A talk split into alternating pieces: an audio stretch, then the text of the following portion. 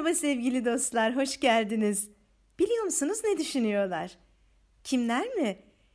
Bu hayatın içerisinde farklı mesleklere sahip, farklı deneyimlere sahip, bizim tanıdığımız tanımadığımız enlerce kişi. Bu kişilerin bir kısmını siz zaten tanıyorsunuz. Onların varlıklarına şükrederek yaşıyoruz hatta. Bazılarının ise ismini de cismini de bilmiyoruz ama bu program sayesinde hayatlarımıza katılacaklar. Onların fikirleri de olacak burada. Amacımız ne mi? Tam da işte biliyor musunuz ne düşünüyorlar sorusunun yapmaya çalıştığını yapacağız burada. Farklı kavramlar koyacağız ortaya. Onlara diyeceğiz ki bu kavramın sizcesine. Bu kavramın onlarcası bize ışık tutacak.'' Bizim zihinlerimizde farklı ufuklar açacak ve biz diyeceğiz ki ben böyle düşünüyordum. Aa bak bakalım bir de böylesi varmış. Ve o böylesi belki de zihnimize birer tohum ekecek. O tohumlar gelecekte yaşamlarımıza farklılık katacak. Üstelik de kavramlar öyle kolay kavramlar değil. Hani her biri için günler değil yıllar harcansa değer. Bugünkü kavramımız yaşamın anlamı. Yaşamın anlamı deyince nerelere gider kim bilir zihnimiz. Yaşamın anlamı deyince bazılarımızın aklına sadece PTT gelebilir. Hani pijama, terlik, televizyon gibi yaşamak.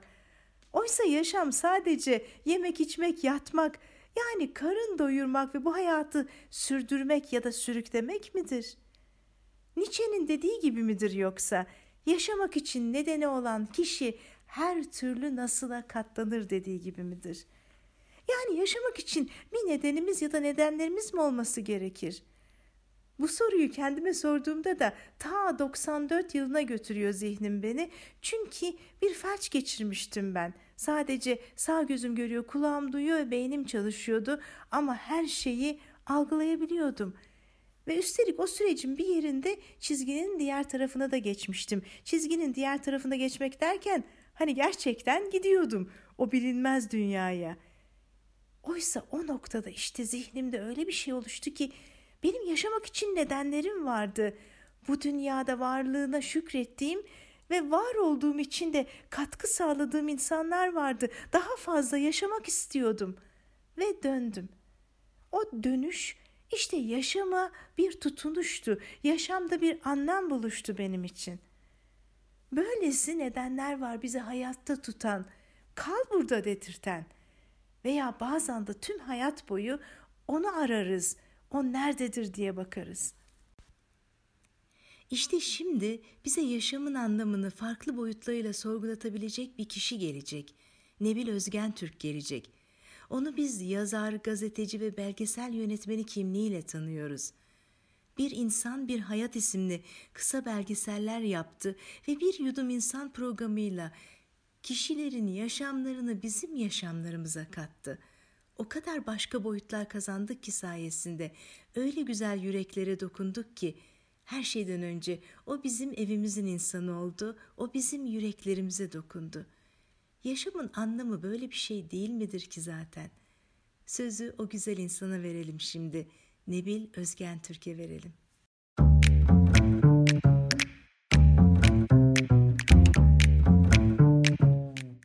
Bence e, bugünlerde e, benim gibi düşünenlerin, benim gibi hayata bakanların kaygıları var. Nedir kaygılar? Mesela sabah uyandığımızda çok endişeli uyanıyoruz. Böylece yaşamayla ilgili sorularımız başlıyor, endişelerimiz başlıyor. Niye endişeyle uyanıyoruz? Çünkü ülkede adalet kavramının içi boşaltılmış. E, insanların çok ciddi ekonomik sıkıntıları var. her meslekte çok ciddi mesleki kaygılar var kimileri çok böyle çalgı, çalgı çengi halinde hiçbir şey olmamış gibi yaşarken kimileri de hem geleceğini düşünüyor hem çocuklarını hem de ülkesini düşünüyor. Böylece bambaşka farklı farklı insanlar e, farklı farklı yaşamla ilgili e, sorular soruyor kendilerine. Bana soracak olursanız ben 35 yıldır yazı yazan, belgesel çeken bir insan olarak e, kendi mesleğimle ilgili şöyle kaygılar duruyor, duyuyorum. Yani ben mesleğimdeki e, alanların mevcut sektörel alanların yüzde sekseni e, kapanırken yeni bir alan yaratıldı. Sosyal medya alanı. Sosyal medya üzerinden derdimi dile getirmeye başladım. Kendi e, konumumu, kendi sektörel yapımı konumlandırarak, yerini alarak sosyal medyada var olmaya çalışıyorum. Böylece kaygılarımı azaltmaya çalışıyorum. Ben eskiden e, haftada dört gün, e, dört ayrı program yaparken yaşamla ilgili hı hı. E, haftada e, işte 45 kişiyle yeni projeler üretirken son günlerde bunun epeyce azaldığını fark ediyorum. Ama yaşama enerjimi, e, hayallerimi azaltmadan. Çünkü e, mevcut e, yönetimlere bir e, tepki gösterdiğin zaman, mevcut yönetimlere e, bir muhalif tavır aldığın zaman e, senin alanını daraltıyor hayat. Bu yüzden ben e, kendi koşulları içerisinde yine hayata bir şey bırakmak isteyen, kuşaktan kuşağa aktarılması mümkün olacak projeler üretmeye devam ediyorum. Bu yüzden de e, biraz daha iyi hissediyorum kendimi. Şeye aldırmadan, bize yönelik farklı seslerin baskılanmasına aldırmaya, aldırmadan ama sesi yükselterek e, kendi yolumu çizmeye çalışıyorum. Böylece yaşam enerjisi buluyorum kendimde. E, sonuçta profesyonel bir çalışma hayatım var. Yazı yazma becerim var. Belgesel yapma becerim var. E, benim için hayat e, biraz da kendi bildiğim alanda iyi şeyler üretmek ve benim mesleğe başladığım gün doğmamış insanlara ya da mesleğimi devam ettirdiğim sürece yeni doğmuş insanlara e, bugün bile geçmişteki e, belgesellerimi ve önümüzdeki yıllarda üreteceğim belgesellerimi tarihten, kültürden, ülkenin tarihinden, ülkenin çektiği acılardan beslenerek e, aktarmak. E, hayata böyle bakıyorum. Çünkü ben sadece doğa, böcek, çiçekle ve hayatın geçmeyeceğini bilenlerdenim. Çünkü sorgulamak gerekiyor. İnsan kendisini sorgulaması gerekiyor. Mesela ben kimin yerinde olmak isterdim? Daha doğrusu ben kendimi mutlu hissediyorum da e, Covid aşısını bulan bu Samandağlı e, Uğur Bey'in ya da İstanbul'daki e, İstanbul'da büyümüş Müge Hanım'ın Almanya'da Covid aşısına ilişkin bir çözüm üretmesi ya da Aziz Sancar'ın 40 yıl boyunca laboratuvardan çıkmayıp bir kanser kansere biraz çözüm üretebilecek formüller üretmesinin Covid aşısını bulan Uğur Bey'in insanlığa ne büyük katkılarda bulunduğunu düşünüyorum bazen. Ya da İnce Mehmet romanı üzerinden 90 yaşına kadar yaşamış, onurla yaşamış Yaşar Kemal'in e, ne kadar değerli bir hayat sürdüğünü, o roman sayesinde insanların onurlu kal kalması gerektiğini, insanların kendilerine yönelik baskıya direnmesi gerektiğini e, öğrettiği için e, yaşamın daha da güzel, olağanüstü değerli olduğunu ve e, onurlu, dirençli e, ve insanlığa katkı sunan üretimler yap, yapıldığını fark ediyorum. Bu yüzden de sadece varlıklı olmak, zengin olmak, 700 bin tane sandalye üretip onları satmanın bazen bir anlam ifade etmediğini ama bir e, bir çocuklara mutluluk veren bir e, oyuncağın bile aslında çok zengin olmaktan daha değerli olduğunu, üretimin yazıdan sanata, bilimden e, sanayide, sanayiye e, değerli üretimin ne kadar anlam kattığını, yaşama anlam kattığını fark ediyorum. O yüzden ben titizlikle yıllardır yaptığım şeylerin yani yazıyla, belgesel yaptığım şeylerin kendi içinde onları örnek alarak o bilim insanlarını, büyük edebiyatçıları, işte e, sanayiye büyük katkıda bulunan değerli sanayicileri bak onları da es geçmiyorum. Yani yüz binlerce dönüm arazisini e, fabrikasını kapatıp e, müteahhitlere vermeyen sanayicilerden söz ediyorum. Bu yüzden e, saygı duyuyorum üretene, insanlığa katkı sunanlara. Kendimi de buralarda konumlandırıyorum. Nasıl üretirsen üret, kendi yeteneğinle, kendi koşullarınla, kendi maharetinle, kendi dar gerekirse ama hayata bir şey bırakılan e, durumunla ne kadar üretirsen o kadar değerli olduğunu hissediyorsun. Ben de bu yüzden e, hem tabii ki doğayla aşk yaşarken, ailemle, çocuklarımla aşk yaşarken, büyük bir sevgi yaşamaya çalışırken bir yandan da benim dışındaki, benim çocuklarım dışındaki çocuklarımızın geleceğine bir cümle, bir yudum katkı sunmanın e, çok değerli olduğunu düşünenlerdenim.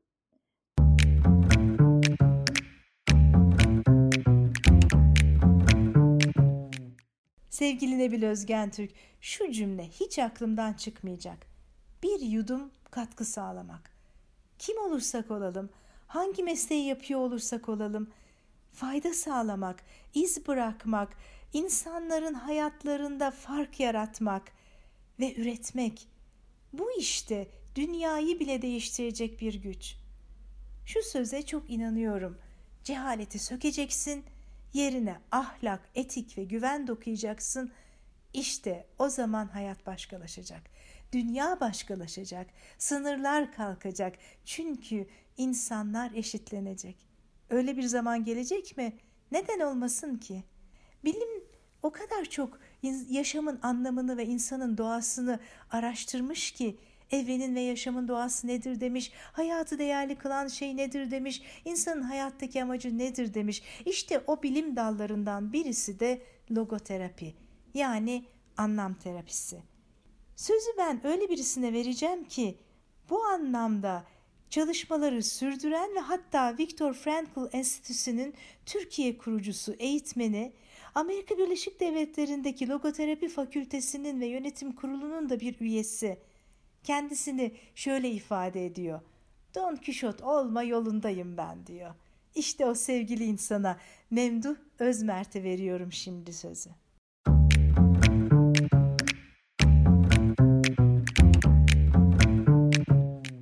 Sevgili Aysim, yaşamın anlamının benim için ne ifade ettiğini sordu.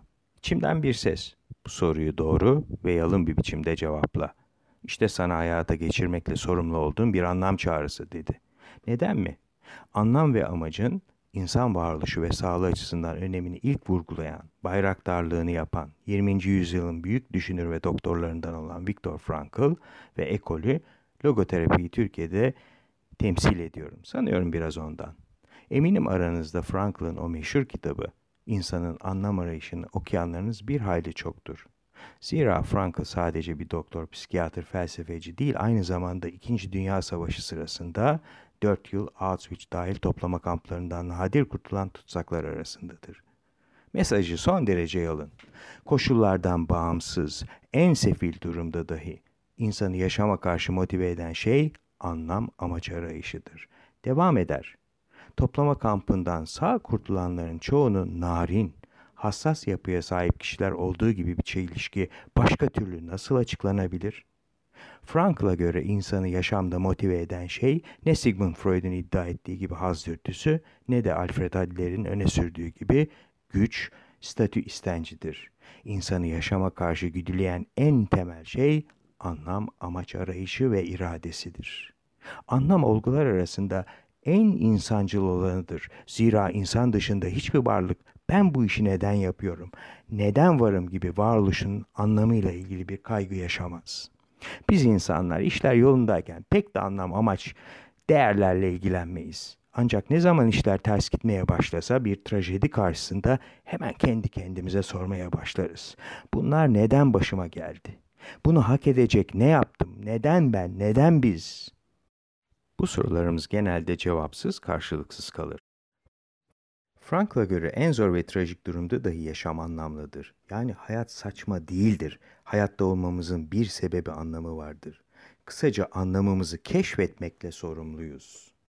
Frankla göre bunca adaletsizlik neden, neden bunlar bizim başımıza geldi gibi sorular insan bilincini aşması nedeniyle cevapsız kalır. Peki bu durumda anlamlarımızı nasıl keşfedebiliriz? Frankl'ın o bilindik mesajı. Yaşamdan ne beklediğimizin önemli olmadığı, asıl önemli olanın yaşamın bizden ne beklediğini fark etmemiz olduğudur. Yaşamın anlamı hakkında sorular sormayı bırakıp, bunun yerine kendimizi yaşam tarafından sorgulanan, her gün, her saat, her an sorgulanan biri olarak görmemiz gerektiğidir. Yanıtımızın da meditasyon ya da konuşmayla değil, doğru eylem, doğru duruş ve tutum olması gerektiğidir. Tıpkı son karesi çekilmeyen bir filmin temasının eksik kalacağı gibi anın anlamlarının toplamı ancak yaşamımızın nihai anlamlarını oluşturur. Anın anlamlarını keşfetmek için Filistinli felsefeci Hillel'in kendine yönlendirdiği soruları biz de kendimize sorabiliriz. Soralım. Ben yapmazsam kim yapar? Şimdi yapmazsam ne zaman yaparım? Bunları kendim için yapıyorsam ben kimim? Bu üç soruya bulduğum otantik cevap beni anlamıma yönlendir. Kısaca anlam, kişisel, durumsal ve egonun ötesine yönelerek keşfedilebilir ancak. Benim şu anki anlamım ise Frankl'ın bu muhteşem bilgeliğini en yalın, anlaşılır bir biçimde sizlere ulaştırabilmek. Teknolojik gelişim, toplumsal değişim baş döndürücü bir hızla ilerlerken, bölgesel çatışmalar, pandemi, iş ve organizasyonlarda yaşanan karmaşa karşısında insanlığın esenliği için hiç olmadığı kadar anlam çağrılarını sezmek ve hayata geçirmekle sorumluyuz. Anlam çağrıları cinsiyetten, renkten, dilden, eğitim düzeyinden bağımsız, sadece insan olmaktan dolayı vicdanımızda sezilir. Frankl'ın dediği gibi iki sebepten dolayı uyanık olalım. Auschwitz'ten bu yana insanın neler yapabildiğini biliyoruz. Hiroşima'dan bu yana da neyin tehdit altında olduğunu. Sevgi ve selamlarımla.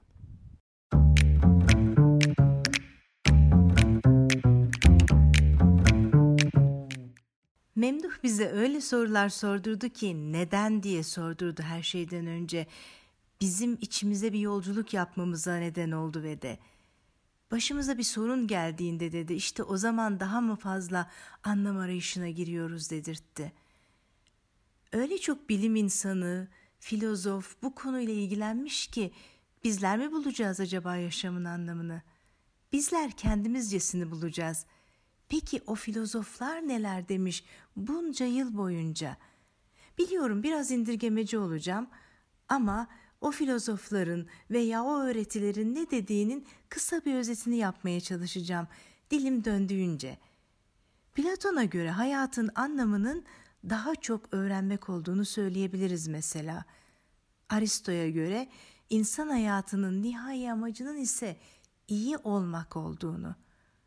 Kinik öğretiye göre ise basit bir yaşam sürdürebilmek hayatın anlamı. Hedonizm için ise hemen şimdi zevk almak anlamında hayatın anlamı karşılığını buluyor. Stoacılığa göre ise mantığını kavra, canın yanmasın. Peki ya bize göre ne? Bizcesine, Bizim için yaşamın anlamı çeşit çeşit olabilir. Bizler çeşit çeşidiz çünkü. Peki bu bir çeşit çeşit içerisinde hayatta başkalarına dokunmak, başkalarına bir şeyler kazandırmak, fayda sağlamak kısmı olmalı değil mi? Yoksa dalıncı keseri gibi hep bana o nereye kadar bizi mutlu edebilir ya da o nereye kadar yaşamı anlamlı kılabilir ki?'' Bazı meslekler var. O meslekler zaten doğası gereği vermek, paylaşmak, fayda sağlamak üzerine kurgulanmış. Evet evet anladınız değil mi? Öğretmenlikten bahsediyorum. Birazdan sesiyle karşımıza o değerli öğretmenlerden birisi gelecek. Sevgili dostum Mualla Varlıoğlu gelecek. Düşünün ki 30 yıllık bir meslek hayatı var. 5 bin 6 bin kişiye eğitmiş. Öğretmenlik hayatında da daktilo, bilgisayar, ekonomi, insan ilişkileri, maliye, muhasebe, pazarlama, işletme, hukuk tüm bu alanlara dokunmuş ve bu alanlarda geliştirmiş insanları. Bakalım bir öğretmen olarak o başımızın üstünde taşıyacağımız meslekten birisi olarak bize kendi yaşam öyküsünden nasıl bir süzüp de bilgiler ve deneyimler kazandıracak söz onda.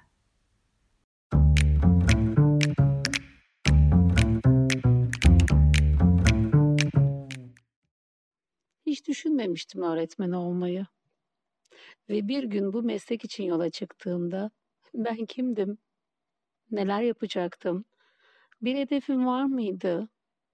O sıcaklığı hissediyor muydum? Öğretmen olma sorumluluğunu taşıyor muydum? İnanın hiçbirini bilmiyordum. İlk gün heyecanla tir tir titreyerek sınıfın kapısını açtığımda bana pür dikkat bakan 40 öğrenci. İzleyen 80 tane göz. Daha ben çok gençtim aslında. Onların her biri bir birey olma yolculuğundaydı. Burada ise sorulması gereken asıl soru ben bir birey miydim? Ağzımdan çıkan sözlerin, duruşumun onları nasıl etkilediğini, neler hissettiklerini bilmiyordum. Öğretmendim. Öğretmen. Ama herhangi bir farkındalığım yoktu. Her yeni güne coşkuyla merhaba diyerek uyanıyordum. Ve okula gittiğimde onlara gülümseyerek gözlerin içine bakıp günaydın, nasılsınız diyordum. Onların bana davranışlarıyla birdenbire kendimi keşfetmeye başladım. Onları tanımaya, anlamaya çalışırken aslında ben kendimi tanıma yolculuğuna çıktım. Bu yolculukta okuduğum kitaplar, izlediğim etkinlikler, aldığım eğitimler, katıldığım söyleşiler, dinlediğim tecrübe dolu, içimi ısıtan sohbetler. Her öğrendiğim benim için farklı anlam kazanmaya başladı. Öğrendiklerimi giysi gibi giymeye başladım. Hayatı sorgularken öğretmenliğin meslek değil, yaşam biçimi olduğunu fark ettim. Büyük sorumluluktu. Çok büyük sorumluluk. Yaşamın anlamı benim için sürekli öğrenme yolculuğu oldu. Her canlının yaşam hakkına saygı duymak oldu. Doğayı keşfetmek oldu. Aldığım nefesin hakkını vererek hayatın tadını çıkarmak oldu. Zamana saygı duymak oldu. Sevgi oldu, umut oldu, şefkat oldu. Her ne öğreniyorsam onu paylaşmak, paylaştıkça çoğalmak, yaşamı anlamlı kılmak oldu.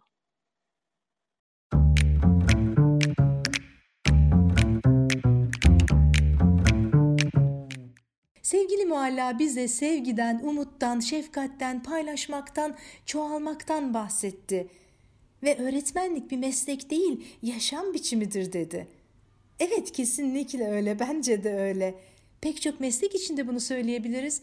Çünkü bir bakarız ki biz o mesleği yapmaya başladığımızda her ne meslek olursa olsun bu, değişiyoruz, farklılaşıyoruz, meslek bizi etkiliyor. Biz mesleği etkilemiyor muyuz peki? Biz de mesleği etkiliyoruz. Bizler de ona farklı dokunuşlarla belki başka açılar kazandırıyoruz. O halde bir etkileşim söz konusu ve farklılaşma söz konusu. Hayatta da böyle oluyor. Peki biz insanları değiştirebiliyor muyuz? Değiştirmeli miyiz? Çok sık sorulan sorulardan birisi bu. Nikahta keramet vardır değil mi? Değişir insan hemen değil mi? Yoktur öyle bir şey arkadaşlar. Nikahta da keramet aramayın, başka bir şeyde de keramet aramayın. Bir keramet varsa o bizde. Biz mucizeyiz, biz mucizeler yaratıyoruz ama nasıl? Sözümüzle, ifademizle, davranışımızla, gülüşümüzle, bir insanın yaşamına katılışımızla, katalizör etkimizle yani. Bununla ilgili bir film geliyor hemen aklıma. Mutlaka izleyin diyorum. Üstelik anne babaysanız, öğretmenseniz, birilerinin yaşamını bir şekilde etkiliyorsanız bu filmi mutlaka izlemeniz lazım. Sevgili Amir Khan'ın bir filmi. Her çocuk özeldir. Kişilerin nasıl değişebildiğini, bir ilginin, gerçek anlamıyla samimi bir ilginin, bir insanın içerisindeki potansiyeli nasıl ortaya çıkartabildiğini bize o kadar güzel bir dille anlatıyor ki bu film. Pek çokları da var. Daha sıra başka filmlere de gelecek elbette. Ama bunu şimdilik listenize yazın ve izleyeceklerinizden olsun bu da. E sıra şimdi başka bir mesleğe gelsin mi? Hani o ulvi dediğimiz mesleklerden birisine gelsin mi? Uzun bir listedir o ulvi meslekler. Ama sanıyorum tahmin ettiniz hangi meslek olduğunu. Evet evet doktorluk. Profesör Doktor Mustafa Çetiner gelecek biraz sonra. O sevgili dostumla ilk karşılaştığımdaki enerjisini de bugünkü enerjisini de o kadar net içimde hissediyorum ki onu gördüğünüzde cıvıl cıvıldır, canlıdır. Ona baktığınızda zaten onda bir hayatın akıp gitmekte olduğunu fark edersiniz. Annemin deyimiyle o şeker doktordur. O başkaları için de şeker doktordur. İyileşme süreci tedavisiyle hemen onunla başlamaz. Daha öncesinde başlamıştır çünkü. O etkileşimiyle, iletişimiyle tedaviyi daha ilk konuşmalarla başlatmıştır. O bir yazardır aynı zamanda, YouTuber'dır. Konuşamadım, söyleyemedim pek ama YouTube videoları vardır anlamında söylüyorum. İzleyin mutlaka. Kendisini tanımlaması noktasında da şöyle diyor kendisi için. Hayat meraklısıyım ben diyor. E o zaman söz şimdi sende Mustafa dinliyoruz bakalım sen bize neler söyleyeceksin.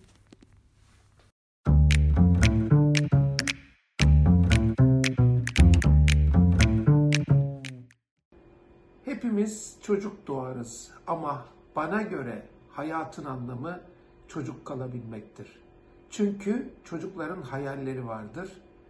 Yetişkinlerin de hayalleri olmalıdır. Hayaliniz yoksa hayatın bir anlamı da yoktur. Bir meşhur Mevlevi selamı vardır. Birbirlerini gördüklerinde şöyle derler. Allah derdini artırsın. Öbür cevap verir. Allah senin de derdini artırsın. Derdimizin çok olduğu bir yaşam benim hayalim.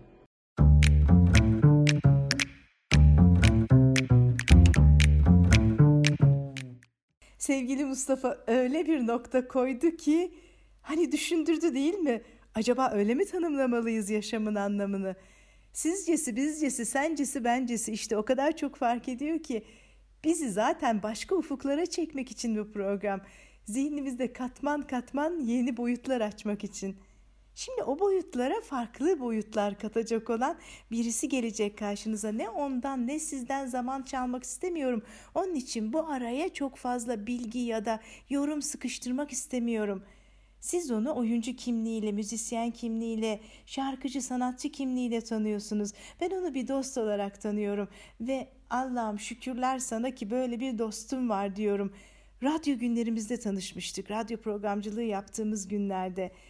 Su gibi bir insan gelecek. Yüreğini bir bilseniz o suyun ne kadar coşkun, ne kadar duru olduğunu da bileceksiniz. Ona baktığınızda bir güzellik görüyorsunuz. E Yüz de kalbin aynasıysa eğer evet o güzelliği görüyorsunuz. Bize öyle ufuklar açmış ve açacak ki birazdan. Diyeceksiniz aa ben bunu niye düşünmedim. Haydi o zaman Şevval söz sende. Şevval Sam sözü ona veriyorum ben. Bakalım ne diyecek bize.''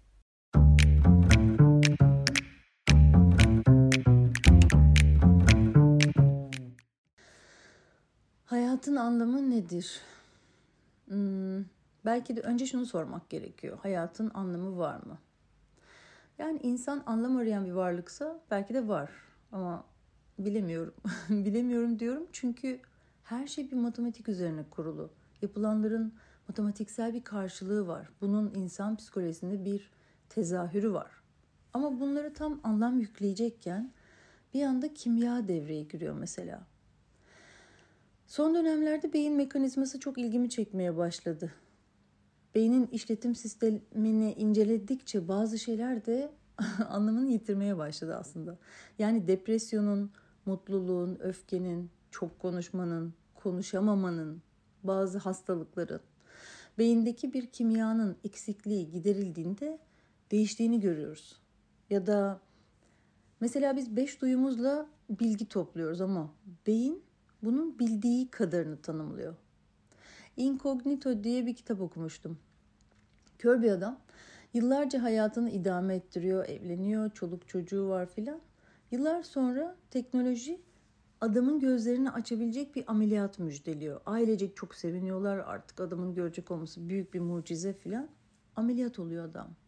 Gözlerini açtığında gördüklerini tanımlayamıyor görsel bir bilgi girişi olmadığı için görüntüde karmaşık bir algıya dönüşüyor. Yani aslında esas mesele beyin ve acaba algılarımız gerçekliği beyinde ne kadar tezahür ettiriyor? Yani bu benim kafamı kurcalayan bir şey. Bir e, nörobilim profesörünün videosunu izlemiştim. Doktor Donald Hoffman diye bir bilim insanı. Diyor ki algıladıklarımızın bize ilettiği şey gerçeklik değil. Beş duyumuz bize gerçekliğin değil yalnızca kullanıcı arayüzü bilgisini veriyor diyor. Yani yaşamı bizim şahit olduklarımızı, deneyimlerimizi bilgisayar ekranı gibi görüyor. Bir açıdan enteresan çünkü aslında bilgisayarda resimler görüyoruz, filmler izleyip müzikler dinliyoruz, yazışıyoruz, dünyanın öbür ucuyla canlı bağlantıya geçiyoruz filan filan. Hepsi bilgisayarın iç mekanizmasındaki kodlar ve elektrik akımlarıyla gerçekleşiyor. Beyin gibi. Yani buradan baktığımda tüm bu bilgilerin yüklendiği bir yapay zeka da bir gün hayatın anlamını sorgulayabilir bence. Birkaç sene önce Facebook'un iki yapay zekayı konuşturduğunu ve bir süre sonra kendi dillerini geliştirdikleri için fişi çekmek zorunda kaldıkları bilgisini okumuştum. Yine yıllar önce dünyayı tehdit eden 10 büyük tehlikeden ilk sıradaki robotların istilasıydı. Peki ya biz de zamanında fişi çekilmemiş robotlarsak? Hı? Gerçekten bazen bunları düşündüğümde acaba biz de geliştirilmiş organik robotlar olabilir miyiz diye şüpheye düşüyorum. Yani olabilir aslında neden olmasın? Aldous Huxley'e göre dünya uzayın cehennemi. Bilemiyorum. Olasılık dahilinde. Evrende yalnız olup olmadığımızı bilmiyoruz öyle değil mi? Ya da belki de bunlar benim fantazi dünyamdır. Bilemiyorum. Ama ben bilimi çok seviyorum. İnanılmaz ilgimi çekiyor. Bilimsel makaleleri okumak, varoluşun bilimsel ipuçlarıyla haşır neşir olmak falan benim için çok zevkli. Ama bazen bu dünyadaki dualiteyi de ilginç bulmuyor değilim. Mesela e, bilimsel olarak ay dünyanın uydusu. Ama ay üzerine yazılmış şiirler, şarkılar, masallar var. Buralar işte daha çok hayatı anlamlandırdığımız yerler. Fakat o hınzır beyin yine devreye giriyor. Hem de yanında genetiği getirmiş olarak. ee, ben insanın güzelliğiyle, zekasıyla, yeteneğiyle böbürlenmesini biraz ayıp bulurum. Genetik tesadüfle güzel ya da yetenekli doğmuş biri sadece şanslıdır. Yani şarkı söyleme ya da yazma yeteneğiyle doğmayan bir insan aya bakıp o şarkıyı yazamayabilir. Oradan o anlamı çıkaramayabilir.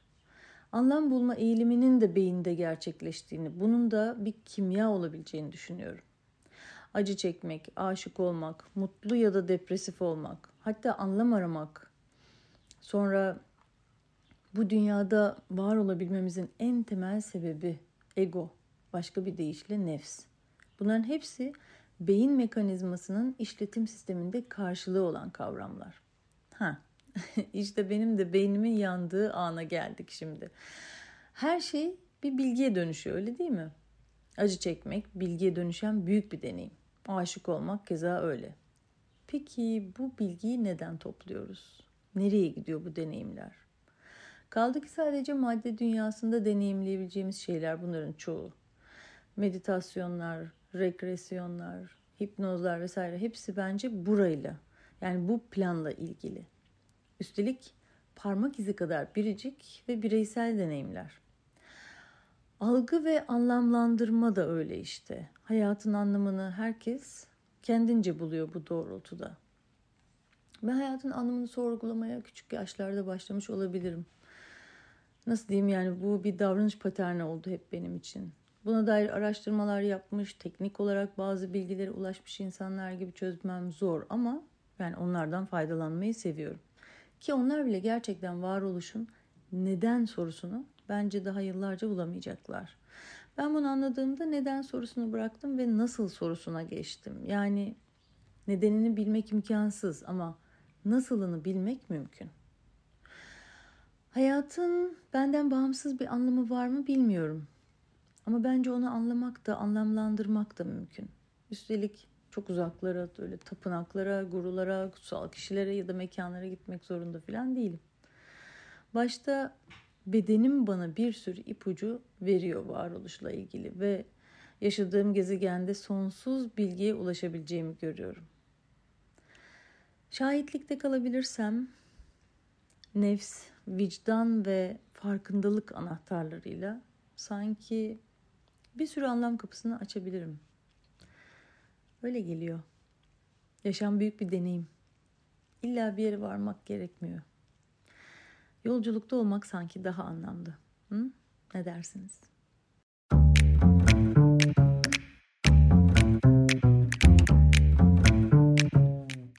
Şevvalcim iyi ki sen de o yolculukta bizim yol arkadaşımızsın.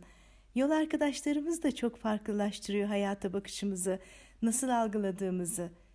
Ve an be an yaşıyoruz. Bu hayattayız. İşte o anlarda binlerce kapı var önümüzde. Her an açılmayı bekleyen. Hani elimizi uzatsak açı vereceğiz gibi.